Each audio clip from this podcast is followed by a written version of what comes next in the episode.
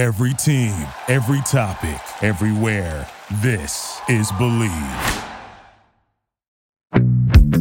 This is the Big Ten Show with the almost famous Adam Carriker and the much less famous Jeff Turner. And now, your hosts, Adam and Jeff. Welcome in to the Big Ten Show. I am Jeff Turner. That is the somewhat famous, maybe future famous Adam Carriker, and I'm definitely the less famous and probably never famous Jeff Turner. We welcome you in to the Big Ten Show, and a fun edition today for you. We'll hang out with former Iowa Hawkeye linebacker, longtime NFL guy with the Minnesota Vikings. It's rare you get to see someone stay with an NFL team their entire career. Adam, you know that as well as anybody, but he did that with the Minnesota Vikings. So we'll talk to Chad Greenway in just a little bit.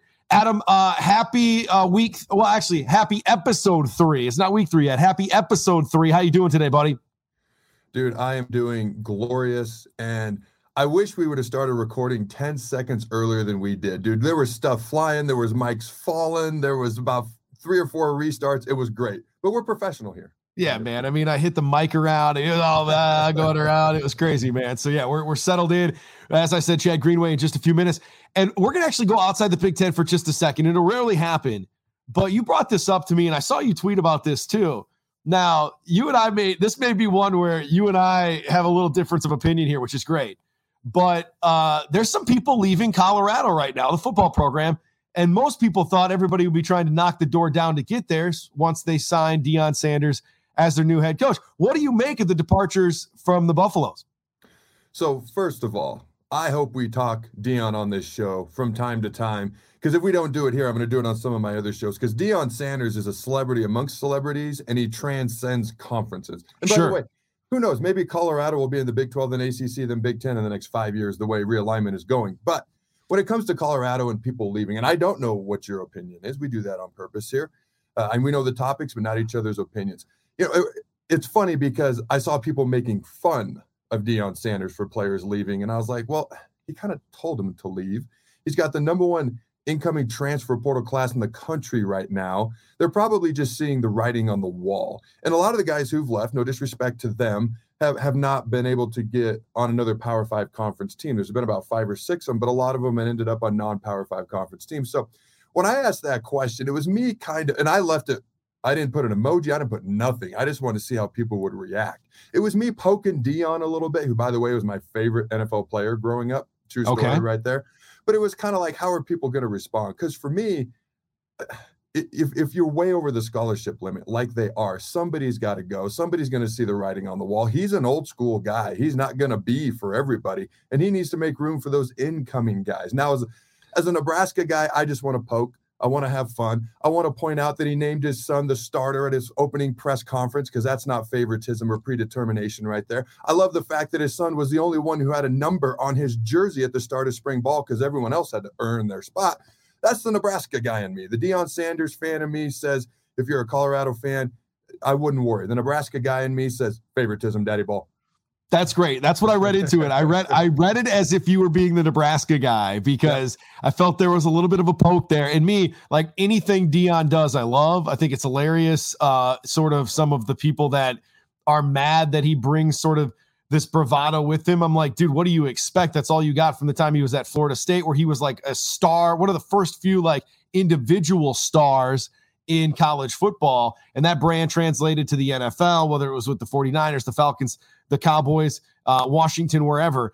And now he's doing it in college football, from an HBCU to a Pac-12 school. So, man, I'm all in on Deion. And, you know, I was disagreeing probably with the Nebraska side of you, but agreeing with you as far as the Deion fan side of you. And listen, if it doesn't work out and he fails at this, he is going to get criticized as much as anybody, but Deion will land on his feet, whether that's back in TV or, you know, at another school that's willing to go, all right, I'll give Deion the opportunity there. But yeah, I think, you know, you kind of hit it on the head right away. He told people, listen, this ain't for all y'all. We're going to do things a certain way. And you mentioned it too, as flashy as Deion is, he's somewhat old school, man. Like he, he, He wants things done a certain way, sort of cut from the cloth of like a Nick Saban, with the way the coaching style being kind of a hard ass. And then, you know, still having the you know, the forward thinking of, hey, it's about your brand and it's about the individual as well. It's interesting you point that out, because he's bringing his luggage and it's Louis, but he's going to make you work hard to earn your Louis at the same time. I do have to point something out. I don't know if you've seen these videos that some of the Colorado social media folks have been putting out. It's Travis Hunter at wide receiver, and he burns a defensive back. And I wasn't going to say, I never did say anything, but other people pointed out that the DB, I don't know who he was, no disrespect, but he looked like a middle school kid. Why are we putting out Travis Hunter versus what looks like a guy who probably just transferred earlier this week? So I don't know. I thought that was interesting as well. All right. And then I wanted to, you know, follow up on something that we were talking about the other day. And we're going to get into a little bit of this with Chad Greenway when he joins us here in a little bit. But, you know, we were talking about Minnesota versus Nebraska. And I think we're going to talk a little Minnesota, Iowa today, maybe a little Iowa, Nebraska. But I was talking to a coach at the Division II level this week, and he has some good friends on some staffs throughout the Big Ten. And I don't know that there's been a time in the Big Ten's history, at least as of late, where even some of the schools like Indiana, Rutgers, Maryland feel like their ceiling is growing as much as it is. And that's why this Division II head coach told me, he said, I can't wait to listen to your guys' podcast this year, because he said, I think the Big Ten is going to be really, really competitive. And, you know, you're not going to get maybe some of the beatdowns of, you know, 48-10, like we've seen as much in the past. I think top to bottom, and I don't know if that's because of the transfer portal, you know, just an influx of talent, that fifth-year COVID thing still translating to guys sticking around.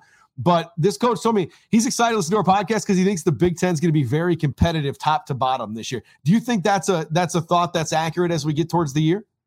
Well, one final button on Deion. Oh, go ahead. Failing at Colorado. How much worse can they get? They were 1-11. I mean, yeah, seriously. Exactly. All right, but I digress. We'll move forward. We'll talk about the Big Ten now. I think top to bottom, the Big Ten is the best conference, top to bottom. When you look at the SEC, they win national titles. They got highly ranked teams. Some of that could be some of the Southern bias. Also, it's very top heavy. You look at the bottom of that conference, and it drops. There's a big drop-off. And obviously, if you take the top team and the bottom team from any conference, there's a drop-off.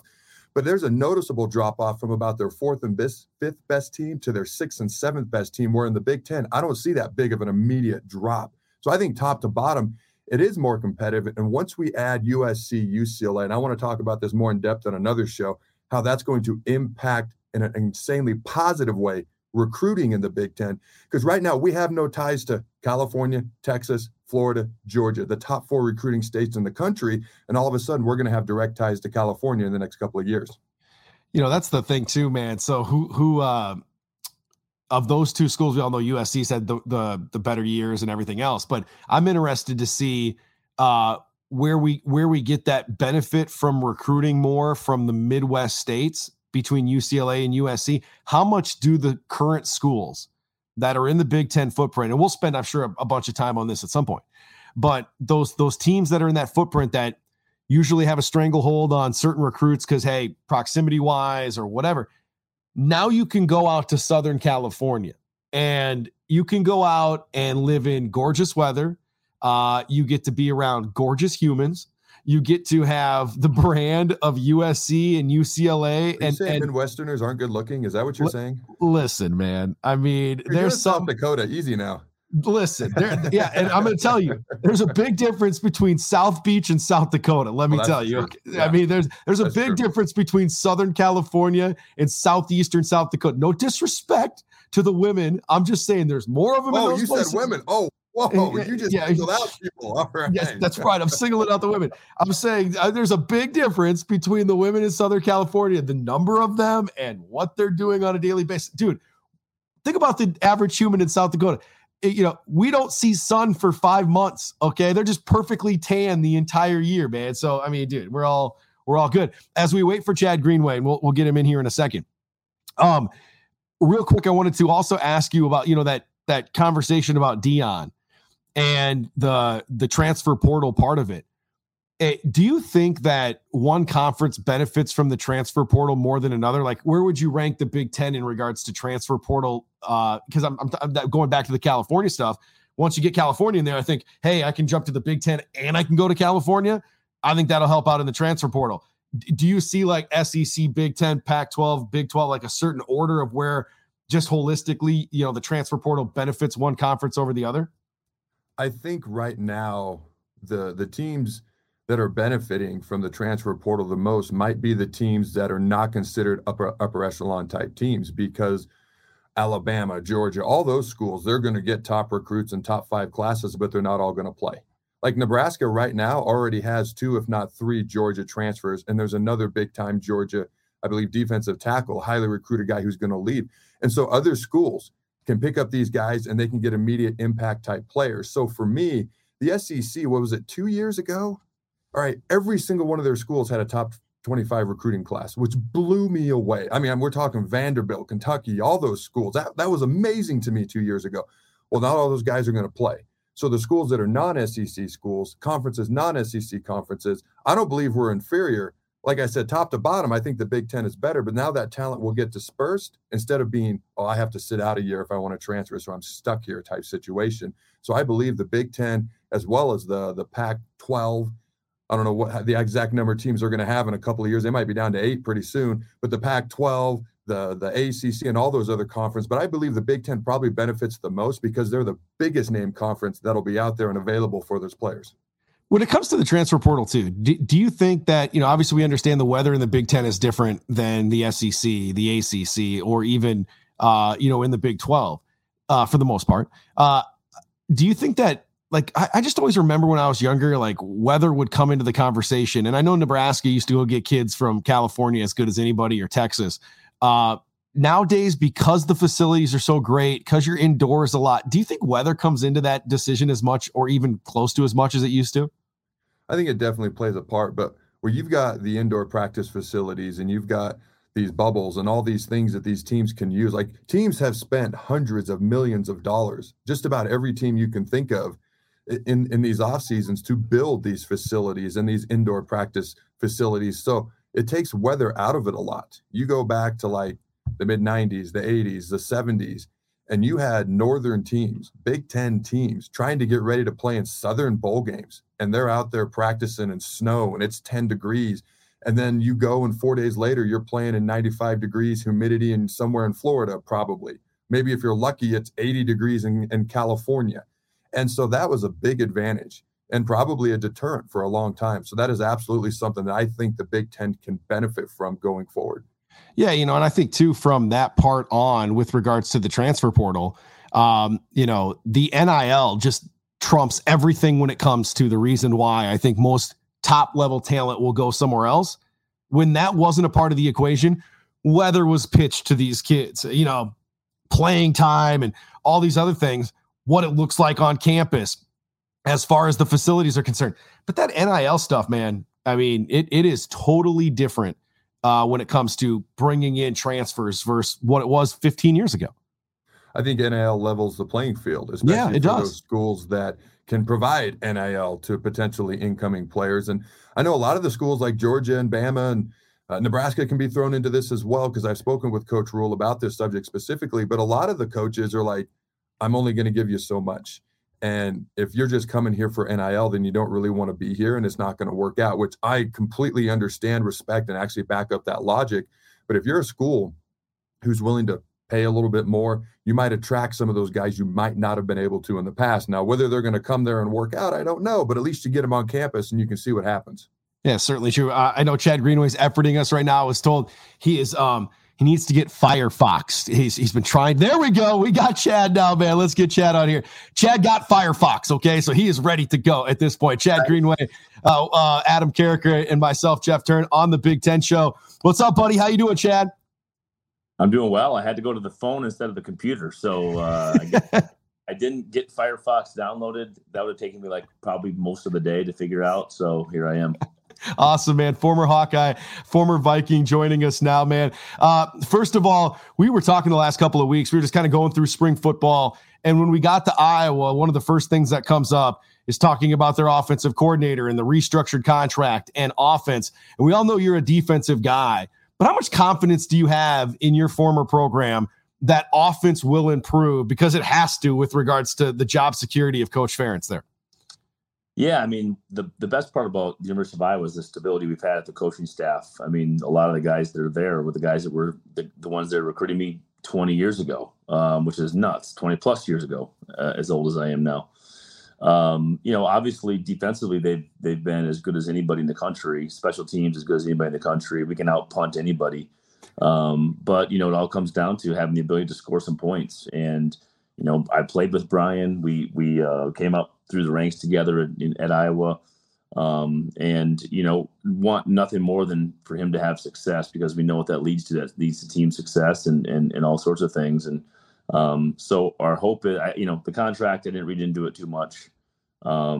It's one of those things where when he's your sort of your buddy and the guy who runs the offense for your alma mater, you want him to do well. And, you know, I don't know what sort of financial implications they put on it. I just want him to do well at the end of the day. So we hope it works out. We hope we can score some more points. And I think everybody knows that's what we're out there trying to do. So let's hope it gets better, boys. So if, according to that contract that you alluded to, they got to average Iowa 25 points or more points per game next year, or Coach Ferentz will not be brought back, Coach Brian Ferentz. My question for you is, do you believe they'll be able to average 25 points? And in order to get there, do they have to change their offense a little bit? You look at Wisconsin, who used to be very similar to Iowa, and now they're going spread. You look at Minnesota, who was still kind of similar, but they run more out of the spread, even though they're going to run power and counter and all those things like Iowa does. Iowa's a little bit more traditional, more tight ends, more fullbacks. Are they going to have to adjust at all, or can they get the necessary point allotment doing what they've been doing for so long? Yeah, you know, it's funny. I mean, we scored a lot of points for a lot of years. And I'm not sure what you define a lot as, but enough to know that 25 points is going to be enough, and under the very similar type of offense. Now, of course, the game changes, you know, things advance, things regress, things change, new ideas. And they've kind of stayed the status quo, which has worked. They've won, you know, not at a high level, but they've won at an Iowa level, recruiting level that's appropriate, I feel like. But again, like, you have to find ways to manufacture points at Iowa right now, whether it's defense or special teams. And I know those points are included in the contract, as I understand it. So you're still going to get a lot of good defensive points. You're going to get a lot of good special teams opportunities. But at the end of the day, I mean, we all know you can't rely on that. That's what's kind of come down to Iowa's season these last couple of years, is you rely on the defense to score points. Adam, you and I both know how hard that is, and how few and far between that is, and how often it leads to a win, whether it's a special team score or a defensive score. I mean, you win, I don't know what the percentage is, but it's a lot of those games, 90% I would assume, or more. So we got to score offensively. You got to find more creative ways. And I think to answer your question specifically, I think you can do it with some wrinkles. I think you can stay pretty close to what you know and what you are and who you recruit, because inevitably you have to be able to run the offense of the kids that you recruit and what they can do and their capabilities. So whether you change the type of athlete you're recruiting, or you put some wrinkles in to get creative, but at the end of the day, you got to be able to throw the ball and catch the ball. And the worst part about the Iowa offense right now is we've lost the ability to be physical at the point of attack and run the ball. And that's probably the hardest part for me as an alma mater, to look at and say, hey, if we can go out and pound you for 250 and we may only score 2 or 3 touchdowns, I'm still kind of cool with that, because that fits our style. But right now we can't do either. Former Hawkeye. Oh, go ahead, man. Former Hawkeye, former Viking, Chad Greenway with us. Go ahead, Adam. Yeah, I have a question to follow up on that, because how was Iowa able to be so physical for so long? Because they weren't fancy. They weren't going to trick 'em, dick 'em, you, or any of that stuff 99% of the time. They were just going to line up and hit you right in the mouth time and time and time again. How were they able to be so physical up front for so long? And why do you feel, what is the cause that they haven't been able to do that as successfully recently? Yeah, I mean, I think, is it a regression on what they're teaching? Is it a regression on the recruiting? I mean, you kind of have to look at those types of things. I mean, we just always, you know, we were, when I was coming through this, again, this is a million years ago, but, you know, the idea was that we're going to get kids that were under-recruited, and we'd have a massive chip on their shoulder, and they're going to go prove it. And we had a lot of those guys come through, and there's been a long lineage of those types of guys. But then when Coach Ferentz brought that program kind of into the forefront and got a lot better and started getting better recruits, you know, you had better athletes to deal with. But I think what you see is you see just a regression of that style of football. So I think the type of kid coming out of high school is also different from a mentality standpoint than they were certainly when I was coming out and you were coming out. So I think there's something to be said for that. I think the Midwest football in general, the athlete they're recruiting has changed to more of a spread style, more of a style that a lot of colleges have gone to. I was running the old wing tee, triple option, all the good physical stuff. I mean, that's the type of kids they were recruiting. So the thing about Iowa is it's always about keeping things simple, because if we know what we're going to do and we're going to play as fast as we can play, we're going to out-fundamental you. We're going to do what we do and do it well. And you can do all the trick and dickum things you want, but we're going to just stay in our spot. We're going to make our tackles. We're going to do the right things. And it just seems to be, as the game has changed, just a little bit of development around having to manipulate that system just a tad bit. Trickum Dickum made it to the show twice today, which I'm very happy it did. Absolutely. Adam Carriker, Chad Greenway. By the way, Adam, do you know this? Not only does Chad have the resume of football players, he started a vodka company called Gray Duck Vodka. There's another one that's similar. But so I've asked him many times, what's the best drink for certain situations? When Iowa's winning, Chad, what's the best drink for the vodka, and what's the best drink for the vodka when they're losing? What are you mixing? Is there a difference one? Well, yeah, I mean, we have a great relationship with the Minnesota Twins, and a few years ago when they broke the home run record in a single year, they were called the Bomba Squads. We have a drink called the Bomba Juice, which is really well liked up here in Minnesota. That's got a little strawberry puree in it. It's got a little just a touch of lemonade. So it's a little sweet, but nice and strong. And then if we're losing, just vodka on the rocks or vodka. That's right. Just straight shooting it, man. A little bit more hardcore. There you go. A little bit more hardcore, man. You bring up Minnesota. You bring up Minnesota where you live. We were having this conversation about Minnesota and Nebraska earlier this week. Which future is brighter moving forward? And you got Matt Rule coming in there. Of course, PJ's been rowing the boat for a few years. If I asked you that same question, though, which future is brighter the next 5 to 7 years? Is it Minnesota football or is it Iowa football? Oh, that's an easy one for me to answer. I think, PJ Fleck's been up here for a number of years, enough years to set his sort of sail and sort of set his system in place. And again, you see some regression in the recruiting, in my opinion, that he was catching a lot of steam here about 3 years ago with a lot of big time recruits that were coming up. And I feel like he's kind of regressed on that a little bit. And, what's the reason behind that? I don't know. Is it young guys coming in and maybe seeing through some of that stuff?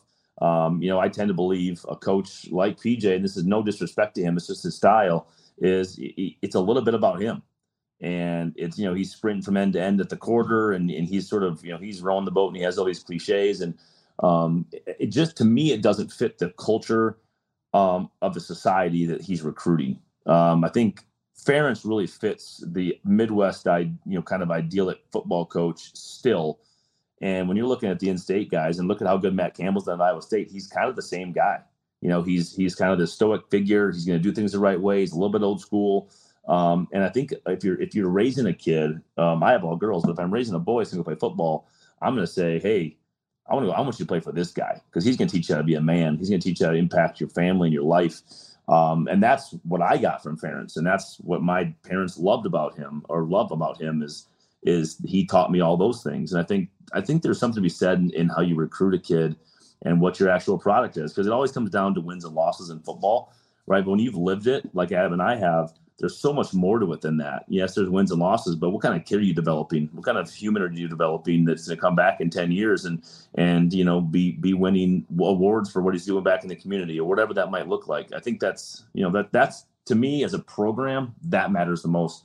Long-winded answer. Again, I'm good at those today, but I think that I think the stability at Iowa is going to be better in these next 5 years than what PJ's done in Minnesota. So I had one written down here. I had Iowa or Michigan State. Which one's future is brighter? Because Michigan State's been a little bit more up and down. People could argue maybe their ceiling is higher because they've got Big Ten championships, Rose Bowl championships in the last decade or so, but Iowa's more consistent. How do you view that? Yeah, I think they recruit a little different sort of demographic and area. Obviously, Michigan produces a ton of talent itself. They're living right by Ohio. I'd probably give the edge to Michigan State. I think the ups and downs of that program is a little hard to understand, but they've had some really big ups these last 5 to 10 years, like you said, and they've had some downs. Again, Iowa's sort of that stable rock, but I think if you're going to look at the next five, you know, you probably give the nod to Michigan State, and I would kind of lean into the recruiting based on that. All right, Chad, we'll get you out of here on this, man. You know, you mentioned all girls, girl dad, and we just saw women's basketball peak at a height that we've never seen it before. And you could put a lot of that on the back of Caitlin Clark down there at your alma mater at Iowa. You know, I sent, and I accidentally sent you the link that you, I know, have already read. And I was trying to send it to Adam the other day about how many points your daughter has scored, and she's only a freshman. I mean, I was having this conversation like a month ago with somebody. People score 2,000 points in a career, and their name is up there at the high school. Your daughter's through her freshman year and over 2,000 points. So it's a two-part question. First of all, how much do you think Caitlin Clark's impact has affected the Iowa brand? And how much is it affecting, like, you know, the girls that are playing with your daughter and just girls basketball at the high school level? Yeah, put some context on that. She plays the 7th and 8th grader as well, so she's not just in one year, right? 3 years of varsity athletics. But Caitlin Clark is changing the game on the women's side. She's fun to watch. I mean, she's explosive. She's got a little bit of ego. She's got a little bit of arrogance. She plays with a chip on her shoulder. Her skill level is beyond belief at times. And I think it's the Steph Curry effect. You know, give him credit first, and then it kind of trickles down to the women's game. And I had some good friends from South Dakota that went down to Nebraska to watch Caitlin, and that stadium was full. And Nebraska's got a very good women's program. And it's just funny to see how, not funny, it's great to see what she's done for the game. And my daughter plays point guard. She's a scoring point guard, and, you know, it's impacted her recruiting because folks are seeing her run high ball screen actions and be able to score from that position and push tempo, all the things that Caitlin does. And Madden is kind of falling into the role of like, hey, we want a point guard that can score the basketball. It's sort of changing, as is sort of the college game and the men's side too, is where the point guard's not just the distributor is going to score the basketball. And that's helped Madden a lot. But she's been so good for the women's game. The NIL deals that these girls are now getting, the impact, I think, on young girls, it's crazy. Like, look at my own house with 4 daughters, and they're all athletes. My wife was an athlete, and the appreciation for them is getting better and better, stronger and stronger. The TV viewers are following, and we need characters and people like Caitlin. We need the situation with LSU and Angel Reese in the championship game. I think it's so good from a guy who played at the highest level of the men's game. I have a massive appreciation for the skill level it takes to be as good as these girls are. And what I despise more than anybody is these mouth-breathing dudes that never accomplished a thing in sports that says that, you know, that women's sports are stupid. You know, it's just, it's silly to me. And I love it. I'm very proud to be a part of the forefront of that development for the girls. And one of the main reasons, you know, I loved Kobe, and one of the main reasons that he was such a big loss for our society was what he was doing for the women's game. And, you know, it's just, you need folks like that can, these massive earth movers that can really change the game. And, you know, in this case, Caitlin's doing it for the girls. And so, yeah, it's been a lot of fun. All right, 20 seconds, man. One-on-one happens between Chad Greenway and Madden Greenway. How does that go? Well, if it's a 3 dribble limit and I can't back her down, we have a problem. I was a hooper too. And that's mostly what I've done these last 6 years in retirement is basically basketball. I can't shoot a men's ball anymore. I only shoot a game or a women's ball, but if it comes down to pure skill, I have no chance at all. And even to that point, my 12-year-old's probably getting about as good as me too. So, and my cardio is not as strong as it used to be. We all know how that goes. One of the things I took away was be an earth mover, not a mouth breather. I thought that was life lessons to the T right there. Quick question. I know you got to run. We got to run too. Quick question. Can the Nebraska-Iowa rivalry, I know it's growing, can it be one of the top 10 or 15 rivalries in college football, say 10 or 15 years from now?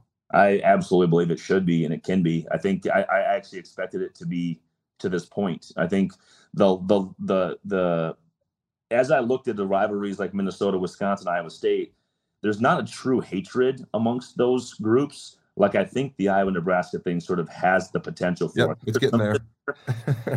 You know, Iowa's been, you know, relatively dominant these last 7-8 years until this year, and I think it's you know, for me, I love the back and forth. That's what makes it so good. So obviously you want Iowa to win, but you love this back and forth. I have a bunch of friends who are Huskers, and I have a bunch of